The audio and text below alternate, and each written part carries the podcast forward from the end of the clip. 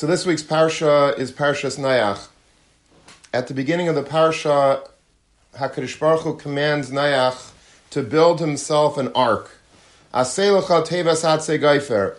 Make for yourself a teva. Teva doesn't really mean a ship. A teva is more like a box. Make for yourself a big box made of geifer wood. And Rashi says, Harbe rebach Vatsal lefanov. There were many different options for HaKadosh Baruch Hu to save Nayach through. It didn't have to be that Nayach had to build this big uh, teva for 120 years. He could have built him uh, an underground bunker. There could have been, a, I don't know, some sort of uh, hot air balloon that would have lifted him off the ground. Why did HaKadosh Baruch Hu have to be mitzvah, have to command Nayach to build this teva for 120 years to schwitz and to build and to bang wood? Why is he doing this? And Rashi says,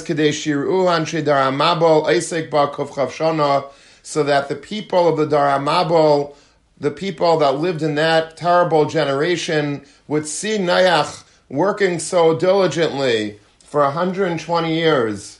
The Shoyal and Isai, and they would ask him, why are you doing this? What is your goal over here? What's your point? What are you building this big box for? And he would then reply to them, Asid lahavi mabul ha'olam ula yashuv. HaKadosh is going to bring a mabul, a flood, onto this world, and the hope was that perhaps they would do tshuva. Now, the difficulty that I had with this Rashi, and I really have two difficulties, but let's start with one is at the end of the day, Saif Kal Saif, no one did tshuva. Nobody did tshuva. So again, it seems like that it was a whole bracha levatala over here. Nayach was busy for 120 years building this teva in the hopes that people would do tshuva. But Lamais, nobody did tshuva. Kadosh Baruch Hu probably knew that nobody would do tshuva, and yet he made Nayach build this teva for 120 years. And again, the question beckons, like, why, why is it that HaKadosh Baruch Hu would command Nayach to build this teva for 120 years and to give this constant musar shmuz about doing tshuva, if at the end of the day nobody was going to buy into what Nayach was saying? Nobody listened. So again, let him do something simpler, let him do something easier, and he could give his Musar Shmuz for five years or for ten years. But why did he have to do this for so long and build this Teva for 120 years when there could have been other options? Uh, and at the end of the day, nobody listened anyway. So what do you have to knock yourself out for? And I think that the answer to that question might be that there's a very famous Vart from Rabbi Saul Salanter. Rabbi Saul Salanter, who was the father of the Musar movement, used to say the following vart that a person should always give a drasha. It's very important for people to teach and to give classes and to give Musar Shmuzen, for Rabbanim to give drashas. And you'd say, you'd say to yourself, well, what's the point? You know, if you're a, a pulpit rabbi, unfortunately, very often if you look around the room when a rabbi is giving a drasha, or even when a rabbi is sometimes giving a, a shir, what do you see when you look around the room? Well, you see a lot of times a lot of people sleeping. You see a lot of people sleeping. In fact, I once had a, I was once in a shul, and the rabbi was going up to give his drasha, and there was a, guy in front of me, sitting in front of me, who was quite a, a little bit of a of a letz, and he said to me, turns around to me, and he says, nap time. And the rabbi heard it, by the way, and uh, he wasn't too happy, but he gave him a really dirty look. But that's basically what it is. The drasha is a time for giving a nap. So unless the rabbi is like in a different world, he probably looks around the shul and says, "Why do I have to knock myself out? Why do I have to, you know, give this drasha for I prepared for it and I, I you know, thought of it and I have my Makaimis for it and, you know, I really worked so hard on it and for what? For who? Nobody's listening. Nobody's listening. So Rabbi Yisrael Salanter used to say that it's kedai to give a drasha. It's worthwhile to give a drasha, or to give a shir, or to give a shmooze, even if there's only one person that gains from it. You could have a hundred people in the room and all of them are sleeping, but if there's one person that's actually getting something from it, it's worthwhile. And then he added, and this is the punchline, even if that one person is you. If for no other reason than the rabbi or the rebbe or the rav or the, the balabayas giving a shir for himself, that he himself will be inspired or he himself will have prepared for it and learned in that time that he was preparing or somehow gotten some some results from it. He did a little tshuva himself. He bettered himself himself. It's kedai said Rabbi Yisrael just for that. Even if the whole world is sleeping through your drushes and is not makabel, nobody's listening, nobody's doing tshuva from it, but you are, it's worth it. And I was thinking that maybe that was the point over here. Noach was a tzaddik, and you can't take that away from him. If the Torah itself writes at the beginning of the parsha, Noach is tzaddik, that's pretty good. I'd, I'd be pretty happy if I was Noach, and the Torah is made on me that I'm a tzaddik. I'd be pretty happy. But if you look in the Rashis and you read the fine print, it seems that Noach was a tzaddik, but he was a relative tzaddik. If he would live in the dar of Avram, according to some, in, eh, some of the Chachamim, he wouldn't have been anything. Noach was somehow blamed for the entire Mabul on a certain level. In the Haftarah of this week, we call it May Noach. It was the floods of Noach. Noach was assigned blame for the Mabul because he didn't influence the people of his dar. Anyway, Noach was somebody that was a tzaddik, but that needed personal tshuva. He needed some personal tinkering and certain, like we all do. We all need to, to work on ourselves. Nobody's perfect. So perhaps HaKadosh Baruch Hu was being mitzav and Noach. You build a teva for 120 years and you're going to give a Musar Shmuz for 120 years. You're going to say the Mabul is coming to the world and you got to repent, you got to do tshuva now. And not a single person might listen to you, but you'll listen to yourself. And when you're giving that Musar and when you're being Ma'ir people to do tshuva, it's going to have a Rishim on you yourself. You yourself will be very inspired by that the fact that you're banging in nails into this uh, this box for 120 years, and you're telling people about the flood, and you're telling people about the sinning that's occurring in the dar, and you're you're riling yourself up in the process. That's very valuable. That's not a waste of time. That's not a bracha levatala. If you're the only person that's makabel, the musar, then that's perfect. That's kedai just for that.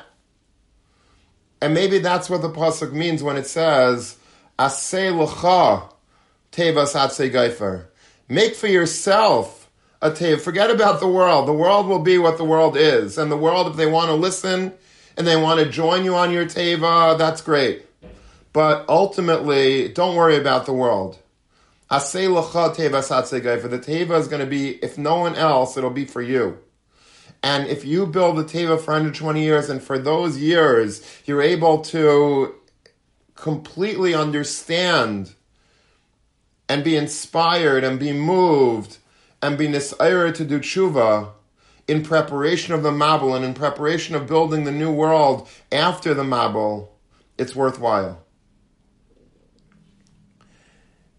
And this is a very, very big yisaid in Avedis Hashem that a lot of times in life, you're going to be asked to do certain things.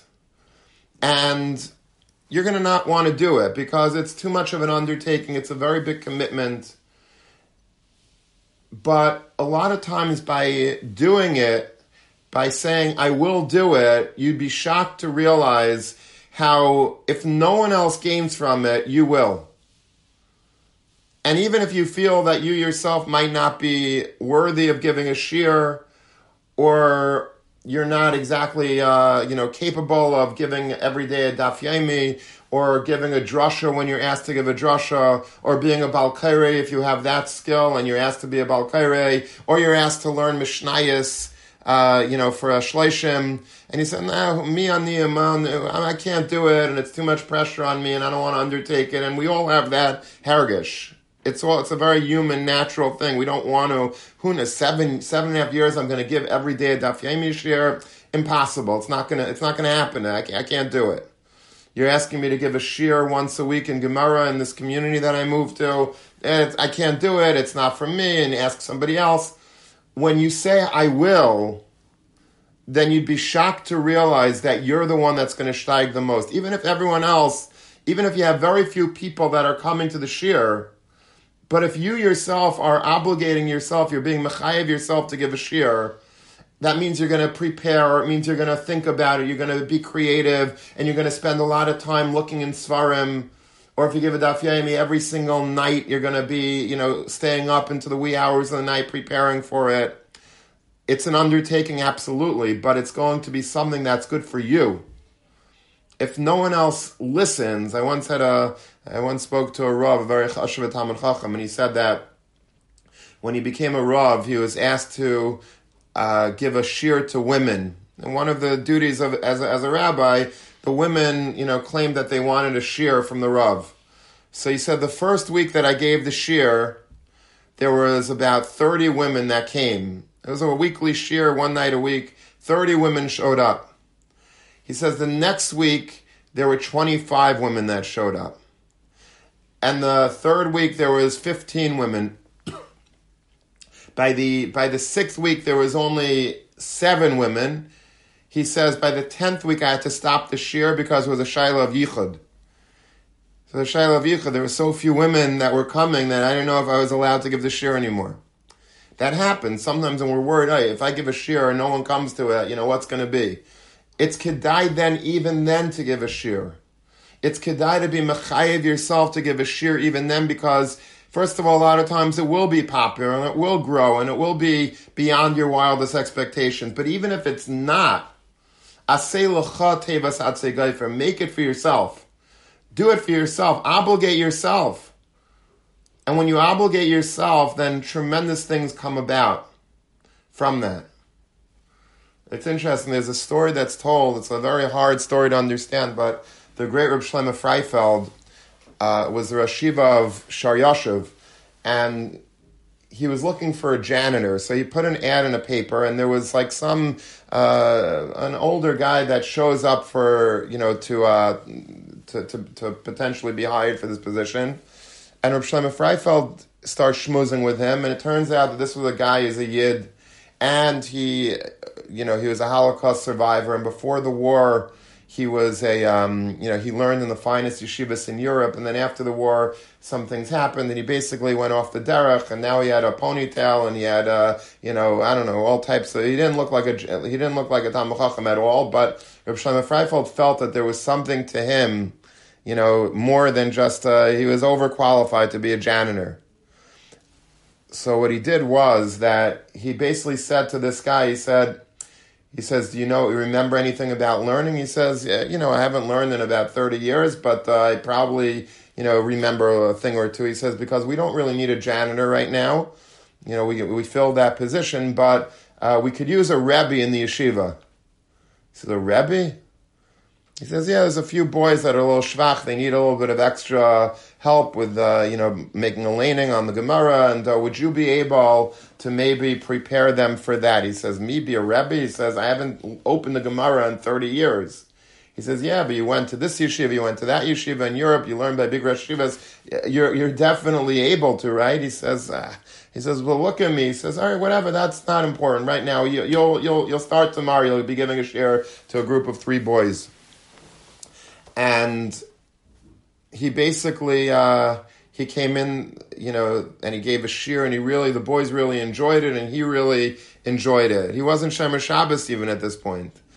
And he goes over to Rabbi He says, "You know, I really enjoyed it, but like it doesn't pass that I should I should have a ponytail giving a shear. It's not appropriate." He says, "All right, so if you want, you cut your ponytail off." So Yitaka, he went to the barber. He cut his ponytail off. And then he says, but the next day he comes back after the next year. He says, but you know what about? Uh, he says, I'm not Shemer Shabbos. He says, nope. So maybe we beep be Shemer Shabbos. He says, okay. So he started being Shemer Shabbos. He says, but I don't wear tefillin. He starts putting on tefillin. And before you know it, he became like a regular, a regular Rebbe, you know, a regular Chashavat HaMachacham, Yishemer Mitzvahs. Why? Because he started, because Reb Shlomo Freifeld was brilliant enough to chap that if you give a person his chaybas, if you say to a person, I say tevas I'm giving you a mission, be makabel on yourself to give a shir, to give over Torah, then you automatically feel like I can't do certain things.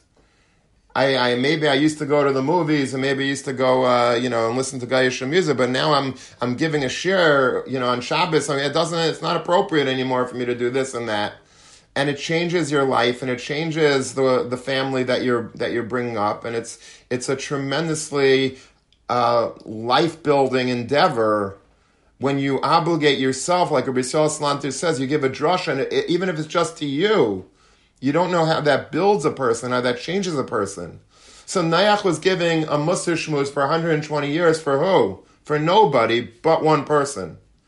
For himself. And for that alone, asay locha teva you're making yourself a teva kedai. This is something Rabbi said that today it might seem very uh, academic. It doesn't seem like it's negate to you at all because you're bachim and yeshiva, and you know, other than giving a chabura, which is also a very important thing, which we've spoken about in the past. You know, you don't have that many opportunities necessarily to give over from your Torah. But you know something? In a few short years, you'll be married and you might be moving to some out of town communities or wherever it is that you're found in the world.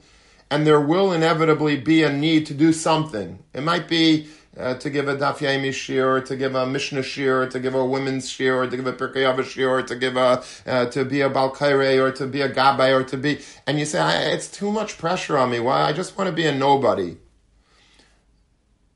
But it's kedai to be mechayev yourself, to obligate yourself, and to to b'makim shein ish to step to the plate, and you'll see that yourself, you yourself, will be the greatest beneficiary of this.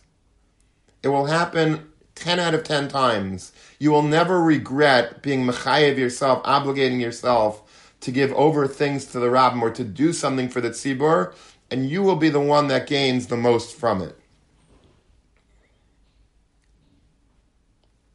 Just as an aside, um, you know, the probably the largest shear in the country, maybe the world, is Rabbi Reisman's shear that he gives on Motzei Shabbos in Brooklyn during the winter.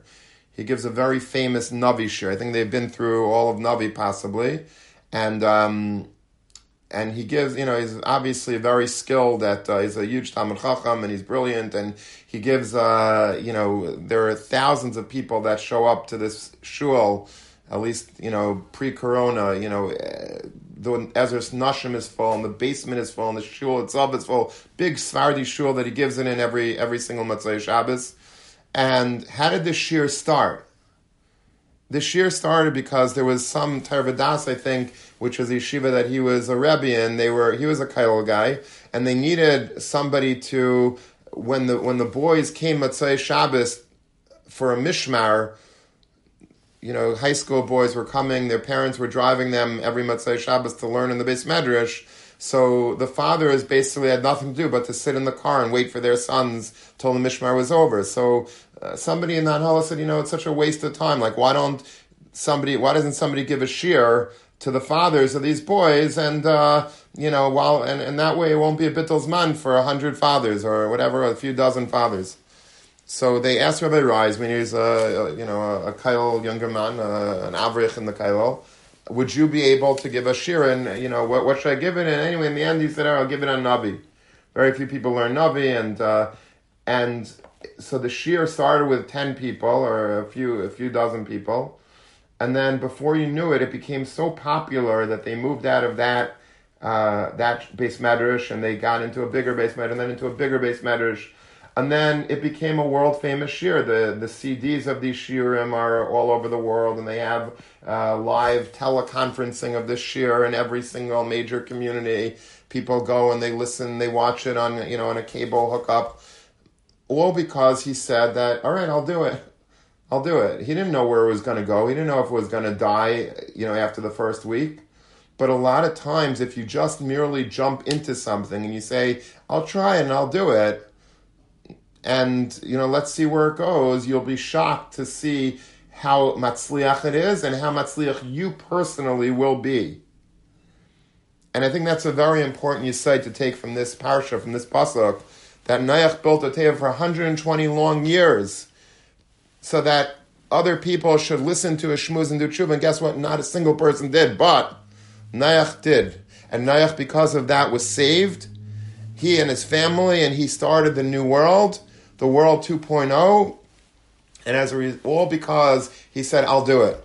I'll build a teva, I'll do my part, and I'll give this drasha for 120 years, repeating the same Musar Shmuz over and over again. It affected him.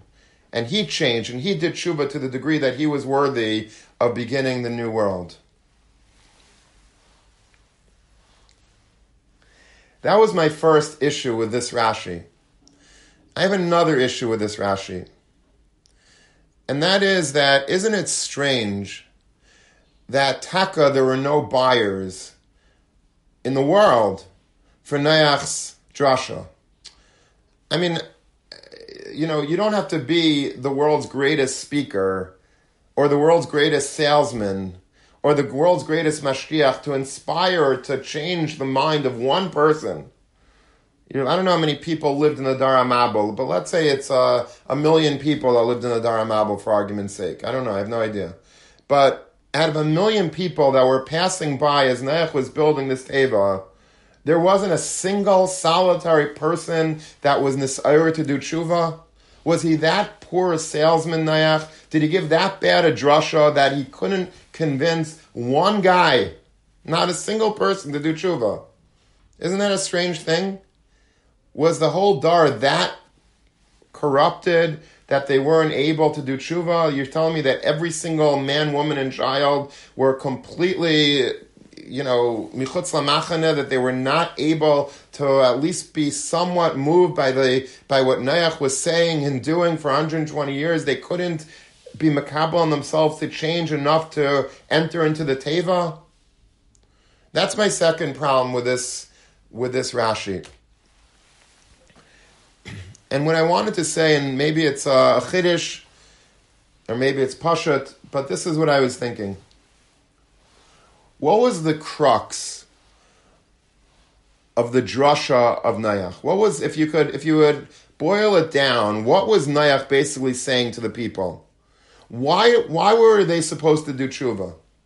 They were supposed to do tshuva because if they don't do tshuva, what's going to happen to them? They're going to die. It's basically a Musar Shmuz about death. You know, every time I, I give a shmooze, we have to give a fancy title to it that'll attract people's attention. So I have to send uh, to Meir Solomon a, a, a, fancy title, and then I have to spend, send it to Shlomi Marder, who sends it to Torah anytime. And we have to come up with a geshmaka titles that people will chop what the shmooze is about and make them want to listen. What would be the title of, of Nayach's Musar Shmooze? The title of Nayach's Musar Shmooze would be Death. That's basically what, what I'm saying. I'm saying you're going to die if you don't listen to me. If you don't listen, if you don't do tshuva, you're basically going to die. It's life or death. And I wanted to, I was thinking that maybe that's why it doesn't say build for yourself a svina or an ainia or different lishinas that we normally use uh, when we're speaking about boats. If you, if you look in Sefer Yaina, for instance, you don't see that that Yaina was on a teva. Yaina didn't go on a teva. He was on a, a nia. He was on a ship, a svina. Different ways of describing the word sh- a ship, something a sea body uh, vessel, but it ain't a teva. The only other time you find a teva is by Moshe Rabbeinu. Moshe Rabbeinu, when he was a baby, was put into a little teva. Same thing. It wasn't a boat. Moshe wasn't put into a boat. Not even a Fisher Price boat. They didn't have those. Basically, they took a shoebox, you know, and they and they put they put they put Moshe Rabbeinu into a shoebox, and they floated. They made it seaworthy, and they floated in, in the in the yar. Noach was basically building a huge box. You know what a huge box looks like? It looks like a coffin. You're going to say, well, you know, a coffin is, uh, you know, six feet long. This was like a, you know, who knows how, you know, whatever the, the that was a much bigger box than a than a than a little coffin. Yeah, but guess what, guys? In those days, people were actually giants. They they they were very very tall. I mean, Adam was really tall. He was he was like Chazal say that he was his his feet were on the ground and his head would bump into the shamayim when he got up, and when he laid down, he was misayfa elamad seifa. One his head was on one end of, of, of the earth and his his feet were on the other. He was really huge. But after he did a sin, Hakadosh Baruch Hu was hiniachal of kapay umiyatai. Hakadosh Baruch Hu shrunk him down, but he was he was considerably man was still quite large. Noach was basically building a big coffin because that was really the gist of what he was telling people. If you don't do tshuva, you're going to die. In fact, how long was he building this box for? For 120 years. Does that number, you know, at all conjure up any images of, uh, of anything? When you speak about 120, that's death. That's death. You know, there's a joke that's told that what do you tell a guy? You know, you always say, I'd may have asked, you hear like somebody's like 95 years old. Oh, can I nahara? I'd may have asked him, right? What do you tell a guy on his 120th birthday? On his 120th birthday, what do you say? Have a good day. That's it. That's 120. That's it. Once it's, uh, you know, no more, uh, I may have, you know, that's it. There's no more I may have asked him. That's it. 120, that's it. And you're going to say, well, you know, that's Moshe Rabbeinu. You know, you're speaking pre-Moshe Rabbeinu, right? But if you look at the at the at the psukim at the end of Parashas Bereshis, and Hakadosh Baruch Hu says, "I'm giving them 120 years." There's a Gemara in Chulin that says, "Moshe min minayin." Where is there a remez to Moshe Rabbeinu in the Torah? Now you're going to say, well, a remez to Moshe Rabbeinu in the Torah, hello, 95% of the Torah is Moshe Rabbeinu. What do you need a rem? It means in Sefer Bereshis. How do you know in Sefer Bereshis, where do you see Moshe Rabbeinu? He was such a phenomenal historical biblical personality, he should have been mentioned or alluded to somewhere in Sefer Bereshis. Bishagam hu basar, that was the end of Parshas Bereshis. Bishagam is Gematria Moshe, and then the end of the pasuk says, V'hayu yamav me'av esrim shana, and the amount of years that he's going to live is 120 years. So meaning that this number of 120 years was not coincidental. It's shaykh to Moshe Rabbeinu's lifespan, which is the lifespan that every yid hopes to live to, which is 120. That means the number 120 equals mortality. It equals mortality. That we're mortal. In fact, there's a Yerushalmi, if you're still not convinced that what I'm saying is true. There's a Yerushalmi. The Yerushalmi is in Nazir, uh, Perek Zayin. On these words, Me'av Esrim Shana. He says, what do you mean, the Hayyam of that man lives to 120 years? Man at those days used to live close to a thousand. So Chazal say, the Yerushalmi says that Ela lemeya v'asrim shana hu chayzer le tarvad echad rekev. You know what happens to the human body after 120 years being in the ground? It decomposes that all of human, the entire human body, with all the bones and all of the muscle and all the the ramach the shasagidim, become a spoonful of dust. That's what happens after 120 years of decomposition. For people that are not tzaddikim, obviously, you know, people that are tzaddikim, the Vilna Gaon, they they they reinterred after 100 years after he died, and he was, they say, he was perfectly intact, and his cheeks were rosy red. But for the average person, it decomposes, 120 years is it. That's it. What do we see from this? We see that the Musar Shmuz of the box and the 120 years that Noach was building was not Stam 120. It was a Musar Shmuz about you're going to die. Do tshuva because death is looming. Death is imminent if you don't do tshuva.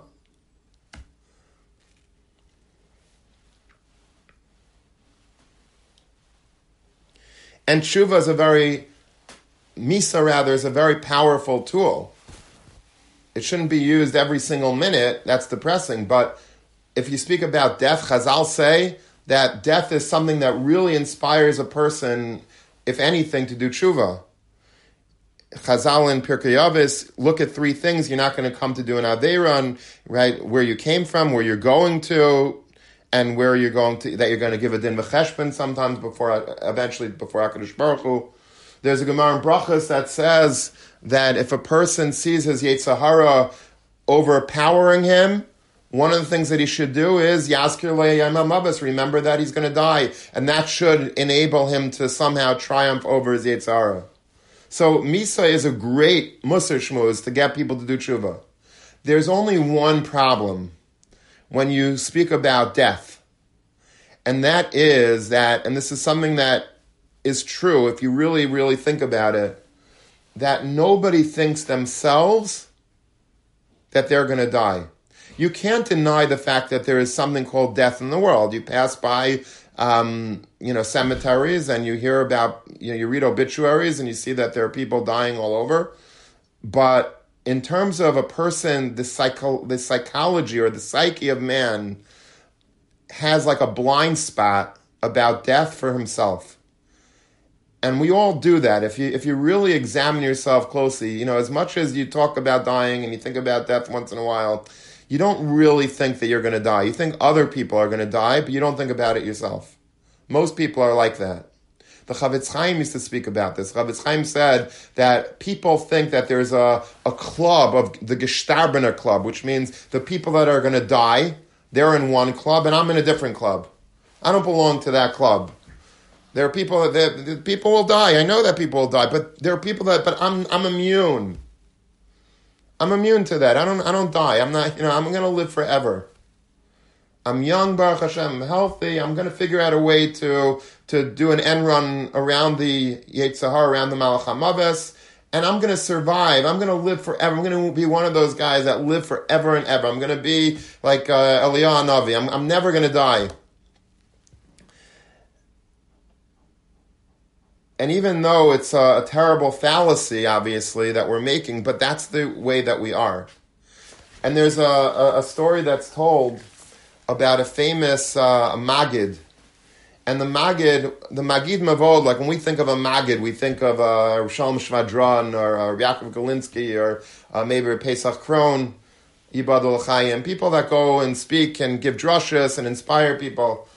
In the olden days, being a Magid was like a profession and there was a way of making parnassus. So if there were people, they were itinerant preachers. They were that's a, a lot of books translated in, into English. The word magid. It's a preacher that goes around from city to city, and they uh, inspire people. And if you like their words, you'll put money in their in their pushka in their in their charity plate, and uh, that's how they made a living. They went from town to town, giving very very stirring musar shmuzin in the old days, by the way, Rabbanim didn't speak every single Shabbos. You're probably wondering, like, wasn't a rab? Isn't that the rabbi's job? The rabbi, basically, in many many cities, they spoke Shabbos Hagadol, and they spoke Shabbos Shuva, and that was it. The rest of the year, very rarely did a rav get up and speak. It wasn't so necessarily. He might have given shiurim, like a lot of the svarim that we have um, of uh, that have that ha- on the parsha from all from all Gedolei Israel, they weren't necessarily given from the pulpit. A lot of times, either they wrote it themselves, they gave it if they were Hasidic rabbis,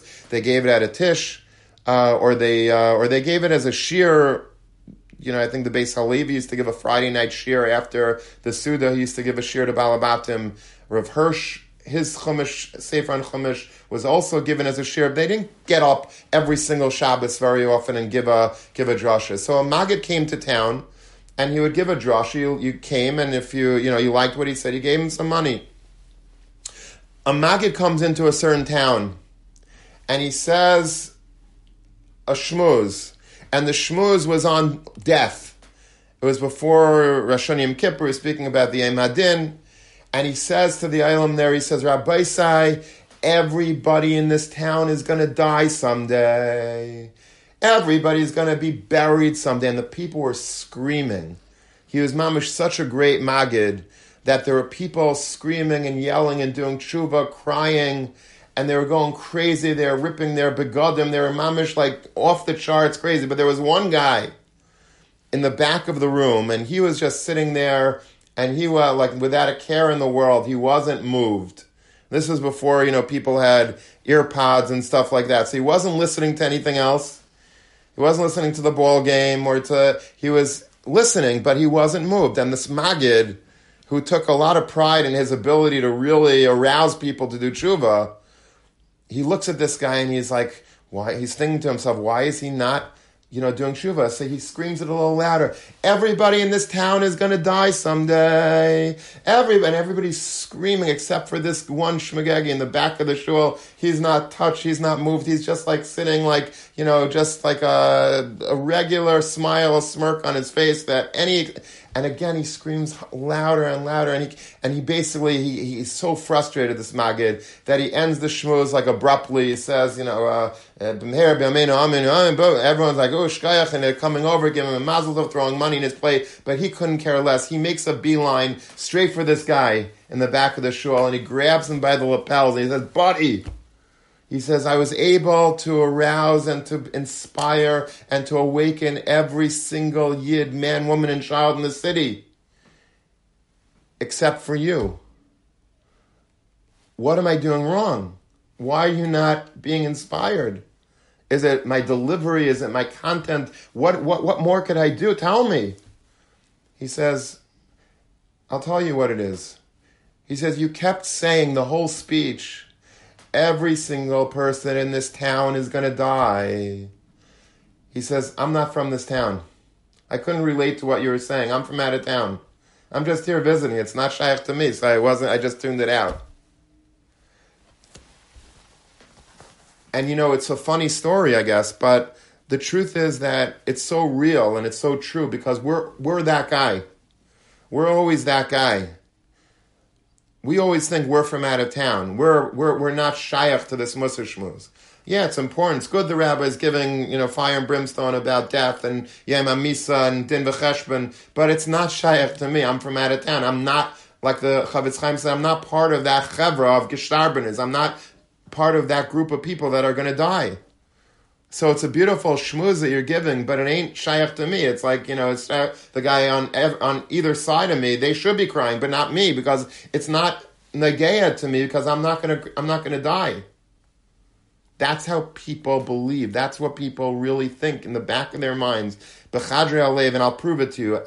You know, you ever go to a, a, a shiva house, le'aleinu? What do people ask when they sit down to be menachem avel? What do they ask? The first thing that people ask, and I guess myself included, was he sick? How long was she in the hospital for? Um, you know, what did she have? When did she get it? Where, when did he, uh, did he, why are you asking these questions? Does it matter really? Uh, does it matter how long he was in the hospital, she was in the hospital for? Does it matter whether it was a, a quick death or a slow death? You know why you're asking those questions? You know why people ask those questions? because what you're doing is you're trying to figure out reasons why what happened to that person will not happen to you. So, for example, a person says, "Oh yeah, yeah, machla." Oh, okay, good. That person, yeah, machla, Baruch Hashem, that doesn't run in my family. Heart attack. Okay, that guy was uh, he was obese. I'm not obese, Baruch Hashem. It's not shaykh to me. Um, you know, the person was very old. Okay, I'm young. Uh, it's not old, young, fine. We're not looking for hekashim. We're not looking to make a hekish between me and the person that died. We're looking for a hevdil. We're looking for reasons that I'm different. And the reason is because I don't want to accept, I don't want to be makabel on myself in my heart of hearts that Misa is shaykh to me. It's shaykh to every other person in the world, but it's not shaykh to me.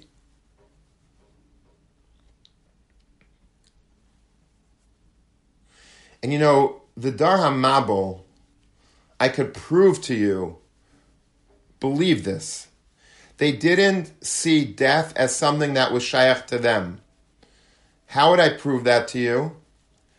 Well, if you look at the Rashi at the end of Parshas Bereshis, in Perek Vav Pasuk Dalid, Rashi writes as follows: Afal pi shera'u ba'avdan shel dar enish there was a generation that overlapped the Dar Mabel. They were called Dar Enish. Dar Enish was a Dar that was Ivid Avedizara. If you look at the beginning of the Rambam Hilchas Avedizara, he gives a whole history lesson about the evolution of Avedizara in the world, and it all started with Enish and his generation, Ayin Sham. They were all killed out. Very few people know this Rashi. No one, you know, you think the first generation that was wiped out was the Dar Mabel. there was really a generation called Dar Enish that was that preceded the Dar Amabel. They were wiped out. She'ola ukainus, the oceans rose up. The Hatzitz Shlishayel, and the drowned a third of the world. They died in a in a Mabel before the Mabel of the that we're that we're gonna in the Shabbos. And yet, like Nichna Dar Lulmaid Mehem.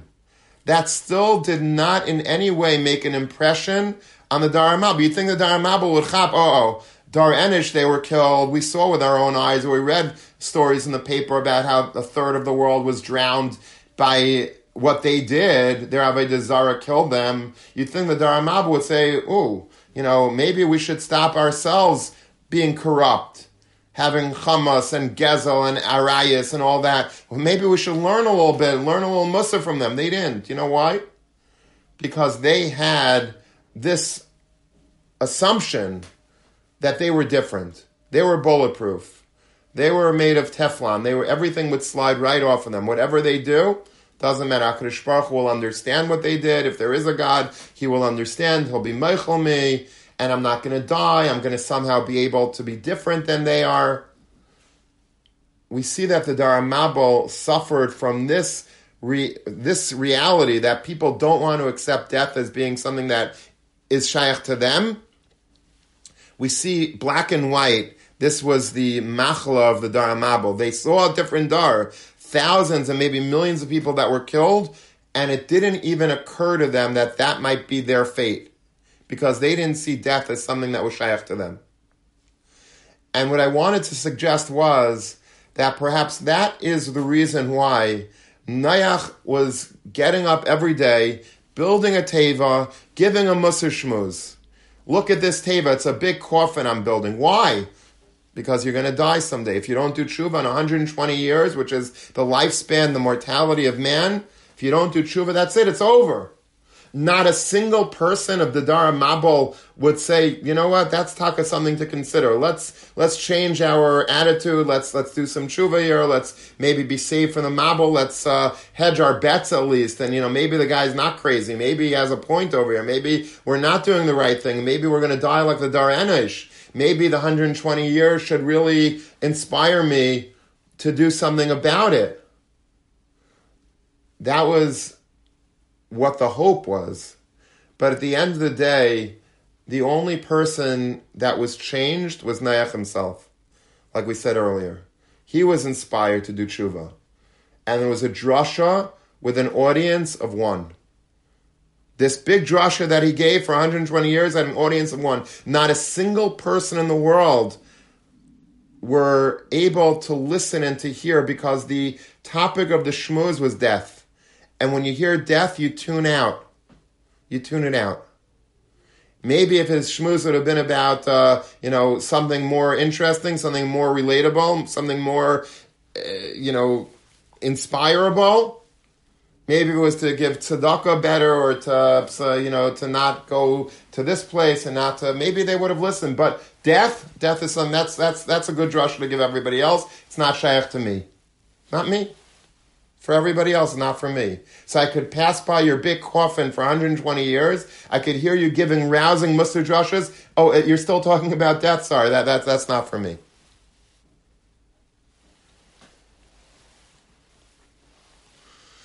And it's a very difficult thing. It's a very difficult thing to really think about death and and allow it to inspire you because you don't want to think about that. Death is such a frightening prospect that we want to avoid the topic at all costs. We want to not think about it. And by the way, we shouldn't be thinking about it every minute of the day because we have to live and we have to live healthy and normal. We can't be paranoid and we can't be neurotic and we have to enjoy life. We have to you know, we have to smile, we have to sing, we have to dance, we have to be positive, and we have to be good husbands and good fathers and good chavrusas and good good talmidim and good sons and good. We have to we have to live normally. We can't think doom and gloom day and night. But at the other, on the other hand, it's very important to, at the same time, have in the back of your mind that there is a Yom HaMaves and it will come someday inevitably, no matter how old or young I am, no matter how sick or healthy I am, no matter what demographic I'm part of, no matter what gene pool I have, death is a reality. It's a reality. It's a reality, and we have to face that reality. Not live with it in a, in a way that makes us depressed, but get it into our uh, uh into our skulls that that it will happen, and that we will have to answer someday for our actions, and as difficult as it is because our like we said our psyche doesn't really accept that as the reality for us personally. We have to be able to figure out a way to make it more realistic to ourselves. In fact uh, Reb Chaim Kanievsky when he was asked you know what musar sefer to learn with young children you know what he said he said, learn Rashis Chachma. And I would say learn Mesos Yisharim, learn Achas Sadiqim, learn, I don't know, something, you know, light and, you know, and, and sort of, uh, you know, if you're going to learn Musar with your kids, which is a nice thing to do, but I don't know how many of us do it, but learn something like, you know, that that's more light and fluffy, warm and fuzzy. You know what Rashis Chachma is? Rashis Chachma is a sefer that was written a few hundred years ago and it's basically a sefer that gives a graphic depiction of Gehenna. If you ever wondered what Gehenna looks like, he will describe it to you with all of the all of the the nuances, which is quite frightening. Every little thing about Gehenna that you ever wanted to know, you'll find it in Sefer Reshus Chachma. And Reb Chaim Kanievsky said, that's what you should learn with your kids. Said, Are you crazy? learn learn Rashis Chacham with my kids? What, do I want more therapy for them? Like, what, how, what you know, how, what, what, why would that be a He says, that's what my father taught me, and that's what I teach my children. And it's very important from a young age that a child should understand that there is a there is some day going to be a Yom. And that there's a dayan, and that there's a din, and that there's uh, an einish, and if we're able to use death as a tool to do tshuva and to live the right way, then it's a tremendous tool. If we just use it to freak ourselves out, that's not what we're talking about here. But if we recognize that there will be a day of reckoning, that is very powerful. That's a very powerful thing. If you look in a great book called Great Jewish Letters, you'll find a letter from Reb Kiva Eger and it's basically a letter that he wrote to himself. Sometimes you write letters to other people, but sometimes you'll write a letter to yourself. Why would you write a letter to yourself?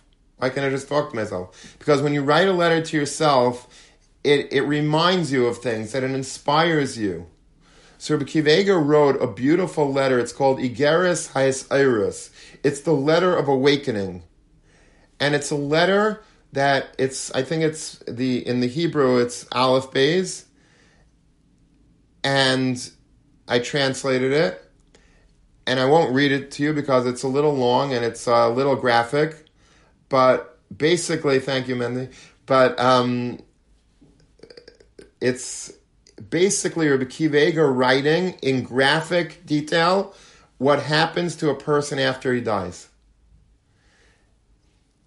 Reb Chatzkel wrote about this letter, about the Sigaris Osiris, that Reb Kiva Eger, what do we know? When you think of Reb Kiva Eger, what do you think of?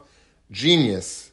Pure genius, right? There's no guy that was greater than Reb Kiva Eger and his Bechayev, and even, and since then, there's never been somebody that, that in any way parallels, touches the guyness of Reb Kiva Eger. And yet, with all of his genius, he had to write himself a letter reminding him of the fact that there is going to be a day of death and that all the details, how you're going to be, you know, put in a box and they're going to lower you and your family's going to leave and they're going to go home and eat and they're going to forget about you and bugs are going to, you know, the, the, the maggots are going to eat your flesh. Rabbi Kiva needed to write this?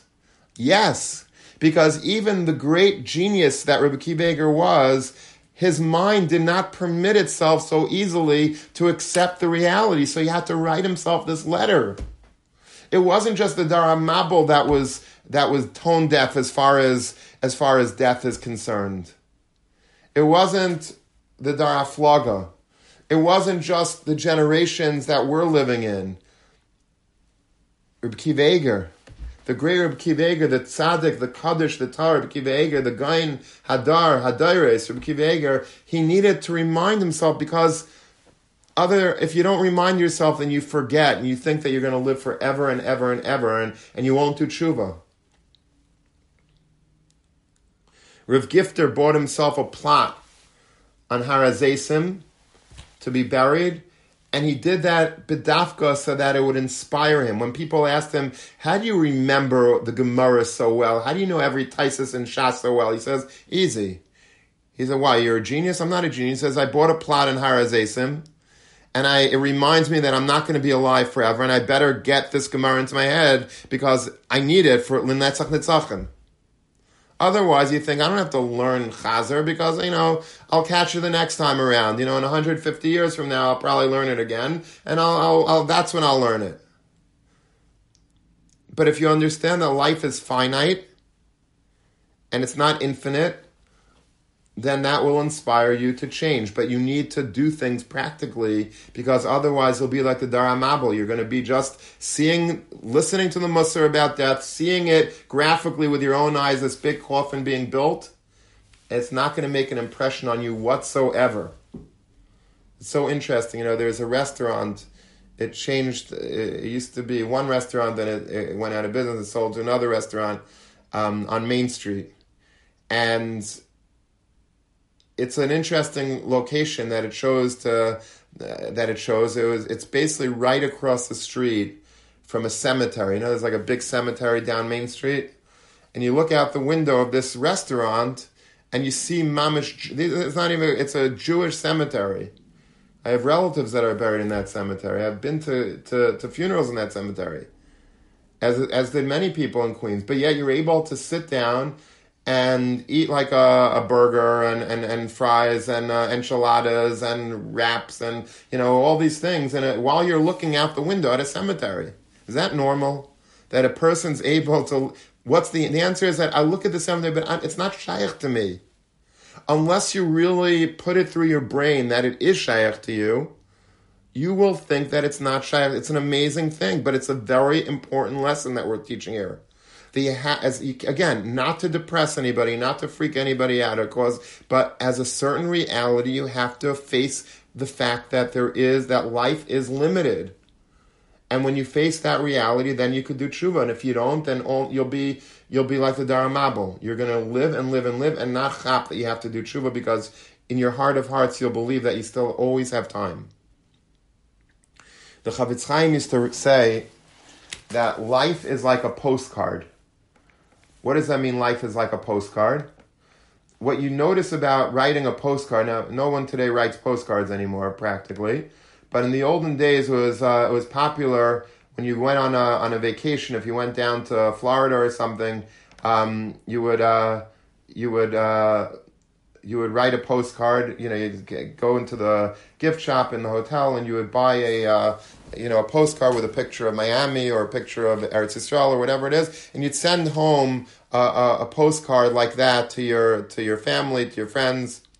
Now, what happened was that you would start writing on this postcard. You had a, limit, a limited space. It's basically the size of like an index card, and you'd start writing on the top of the postcard in large letters, you know, dear, uh, you know, dear daddy and mommy, I'm having a great time here. And you're writing in like, you know, like let's say a size 15 font, you know, with your handwriting. And then as you're writing, you realize that there's so much more that you wanted to uh, include in the postcard, but there's not so much room left. So as you're getting closer to the bottom of the postcard and you're running out of space, what do you do? It goes from a size 15 font to a 12 font and then to a 10 font. And then by the bottom, you're already at like a 3 font. And then you're looping it around the address and around the back of the card and whatever. That's how postcards looked. So the Chafetz Chaim made the analogy. He always saw things in light of Musar. So he'd see this postcard. Most of us say, oh, that's interesting. He wrote on a postcard and it gets smaller. The Chafetz Chaim didn't see it that way. The Chafetz Chaim said, this is life. Life is like a postcard. You start out when you're young and you think that you have all the time in the world and you have time to kill and you know I could do whatever I want. I could watch movies and I could read papers and read books and do this and do that and you know because I got plenty of time. And later, you know, once you get too old, and you now realize maybe that you know maybe taka things are not as I don't have as much time as I thought then you start, you know, chapping around. Then you start giving a lot of tzedakah, and you start, you know, starting to do daf. You want to, you want to do all you, but by then it's too late. You don't have enough room. You're you're trying to squeeze everything in in on the postcard that's your life, but you're not going to have room. You got to plan ahead. You got to understand that from an early age, how to plot out your life because it's not forever. There was a very big Gevir by the name of Rothschild. Rothschild is like the iconic Gevir in Klal Yisrael. Before uh, you know other people came along that were also very wealthy, but Rothschild was always like the Spitz Gevir. And some of the Rothschild, a lot of them went off the derech, um, but the early generations of Rothschild, some of them were very from. And there was one of them that used to every day go into a, uh, a little shed on his property, at a very big property. I believe he lived in Frankfurt, Germany, and he basically went into a shed every day, like by lunchtime. And nobody knew where he went. And one time, somebody followed him. He, he said, "Where are you going?" I said, "No, no, go, go back home." I just said, "No, let me come with you." He says, "I don't think you want to come with me." He says, "No, I want to come with you." What do you do in that shed every single day? Anyway, in that shed there was dirt, and it, there was like a, a grave in that shed with a coffin, an open coffin. And every single day, the great Rothschild would go and climb into that coffin and lie there for about five, ten minutes. Why did he do that? Because he wanted to remind himself that this world is temporary. Today he's a billionaire and he has carriages and he has properties and he's got billions of dollars and he's got power and glory and everyone's, you know, bending over backwards for him. But he wanted to remind himself in a real concrete way that it's not forever.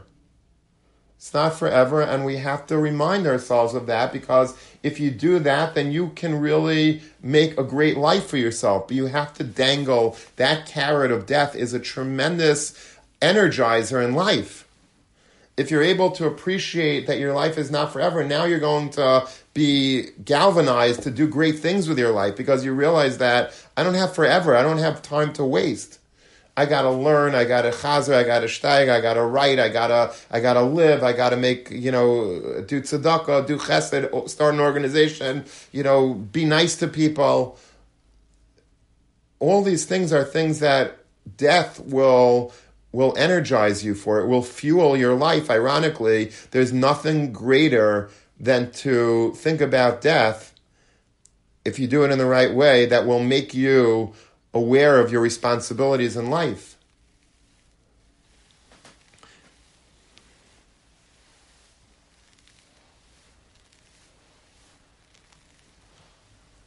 And this is what Psukim in Kahela speak about. Ba'chayit and Alibai. The pasuk says, Shlomo Melech l'chacham adam says, it's taiv lechas lebeis avel milechas lebeis hamishta. It's better to go to a an avel house than to go to a party. You have a choice between going to a, to a funeral or going to a chasna. Which is better? Well, the food is probably better at the chasna. There's more sushi at the chasna, but there's a greater import in going to the base avel and to going to going to a funeral or to go to a, a house of mourning. Why? Because it will it will remind you that life is only temporary and I have a lot to accomplish in this life. And if we don't think that we have a lot to accomplish, we'll spend our whole day and night watching video games and listening to debates and going to, you know, and watching movies and YouTube from one to another and just constantly, and, and we all do this because, you know, we think that we have, we're, we're immune from death and that we have plenty of time. But the people that are really great in Klal Yisrael, they constantly remind themselves, whether it's Reb Kiva Eger, whether it's the Chafetz Chaim, whether it's Reb Yashiv, Reb Steinman, Yibad Chaim, Reb Chaim Kanievsky, they remember that there's the Yom HaMavis, and every day they do more and more to build up their capital in this world because they realize it's not forever. There's a, a beautiful medrash in Medrash Tillim in Perek Chaf on the pasuk of Yan Hashem B'Yem Sarah, and the Medrash Tillim says that a person should um, that there was a father and a son, and the father and the son uh, were going to. Um, they were walking on the road together. They were walking on the road together, and the son asks the father, "Are we there yet?" That's the age-old question when you're going on a road trip, right, with your family, and the kids are always asking, "Are we almost there yet? Are we there yet? When? How much longer? What's the ETA?" So the father said to the son, This is a cloud that you should take with you, he says to the son. When you see the cemetery, you know that we're near the city. The city is near when you see the cemetery. The cemetery was always on the outskirts of the city. As soon as you see the cemetery, then you know that the city is about to, will be almost home. And the measure says that that's what life is. Yancha Hashem tzara. He says, when you see tsaris, which is the equivalent of a cemetery, then you should know that the geula is kreva lavai. The home, you're almost home when you're able to have the tsar. When you're able to see death, that's when you're closest to life. Because that's the way it is. The people that are really living are the people that are cognizant of death. The people that are squeezing out life for, for everything that it has to offer are the people that know that it's not forever. Even the, uh, I don't know where it comes from, but I think it's an old, uh, maybe a Roman, right? Eat, eat, uh, no, it's a, it's a, I think it's a pasuk. But the, even Gayim, eat, uh, eat and be, eat, drink and be merry, for tomorrow we will die. That's, that was like borrowed from, from, from that pasuk. Obviously that wasn't the point. But that's that became the hashkafas hachaim of many people. I, am not going to live. even the people that chap, they're not going to live forever. They use it the opposite way. Let me enjoy life. Let me chaparai in this world. But that's not the way a yid looks at it. A yid looks at it. I'm not going to live here forever. So let me be greater in Torah and mitzvahs. Let me do things of, of importance, of meaning. Let me fill up my life with meaning and do the right things because because the death is uh, is is around.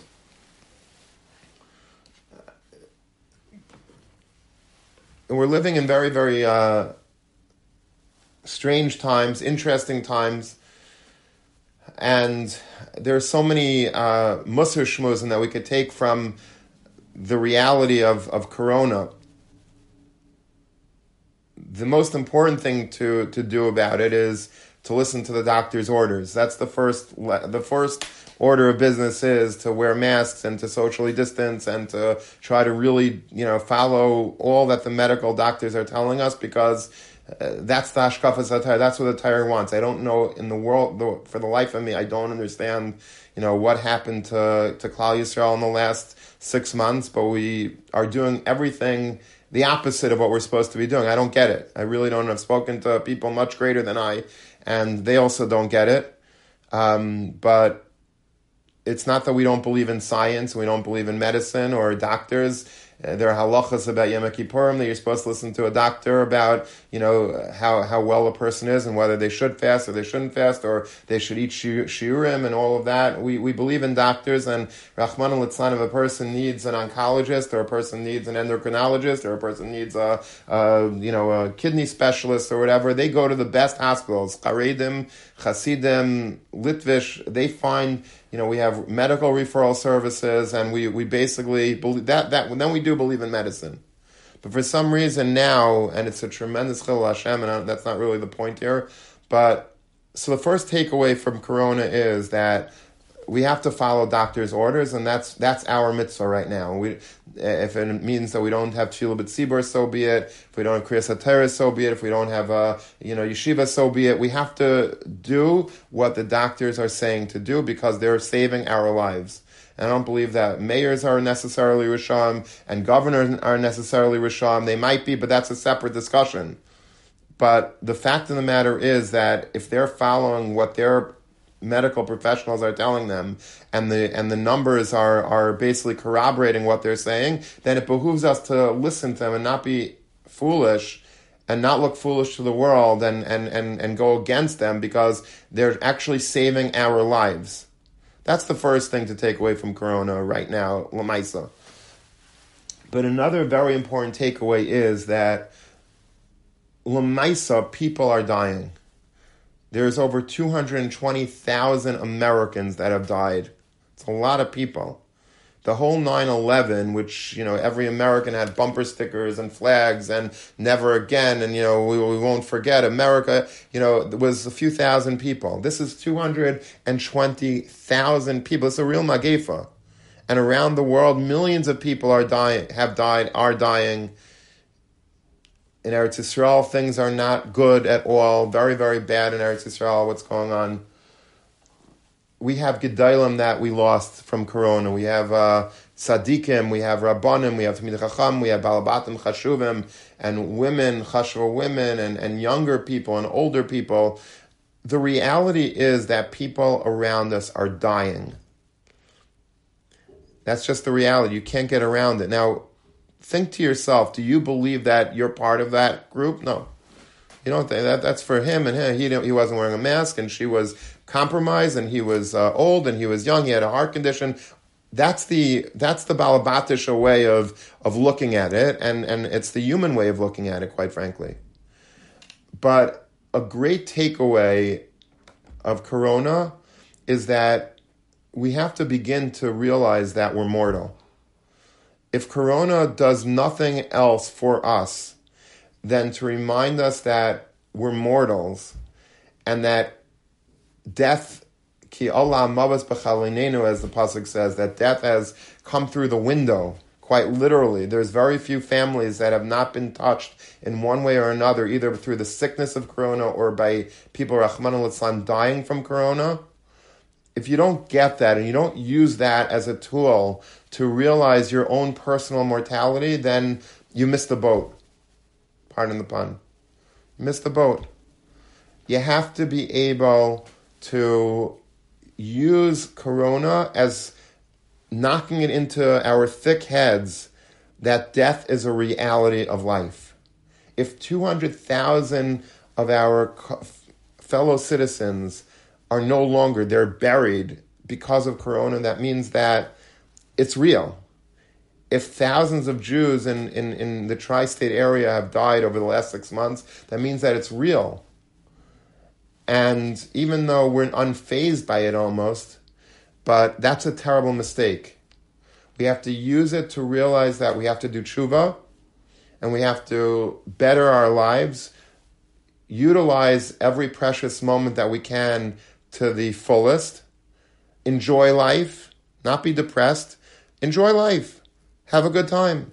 Kosher ways of having a good time. Spend nice time with your family and with your friends and, and enjoy. Taka enjoy.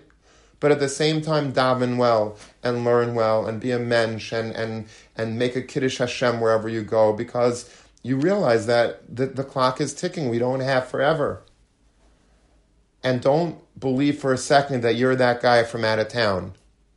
And I'm talking to each and every one of you. And if nobody in this shmooze listens to me except for me, it was kedai to give the shmooze as well. Because I don't get it either. I'll be very honest. I'm I'm part of that club that doesn't believe they're going to die either. But I'm trying, and the more that I'm talking, I hope that it's having an impression on you, and I hope that it's having an impression on me because it's reality. And so, if we realize that life is temporary, then that's when life actually begins. There's a medrash that says, "Vayerev vayarle kimes asa vine taiv ma'id."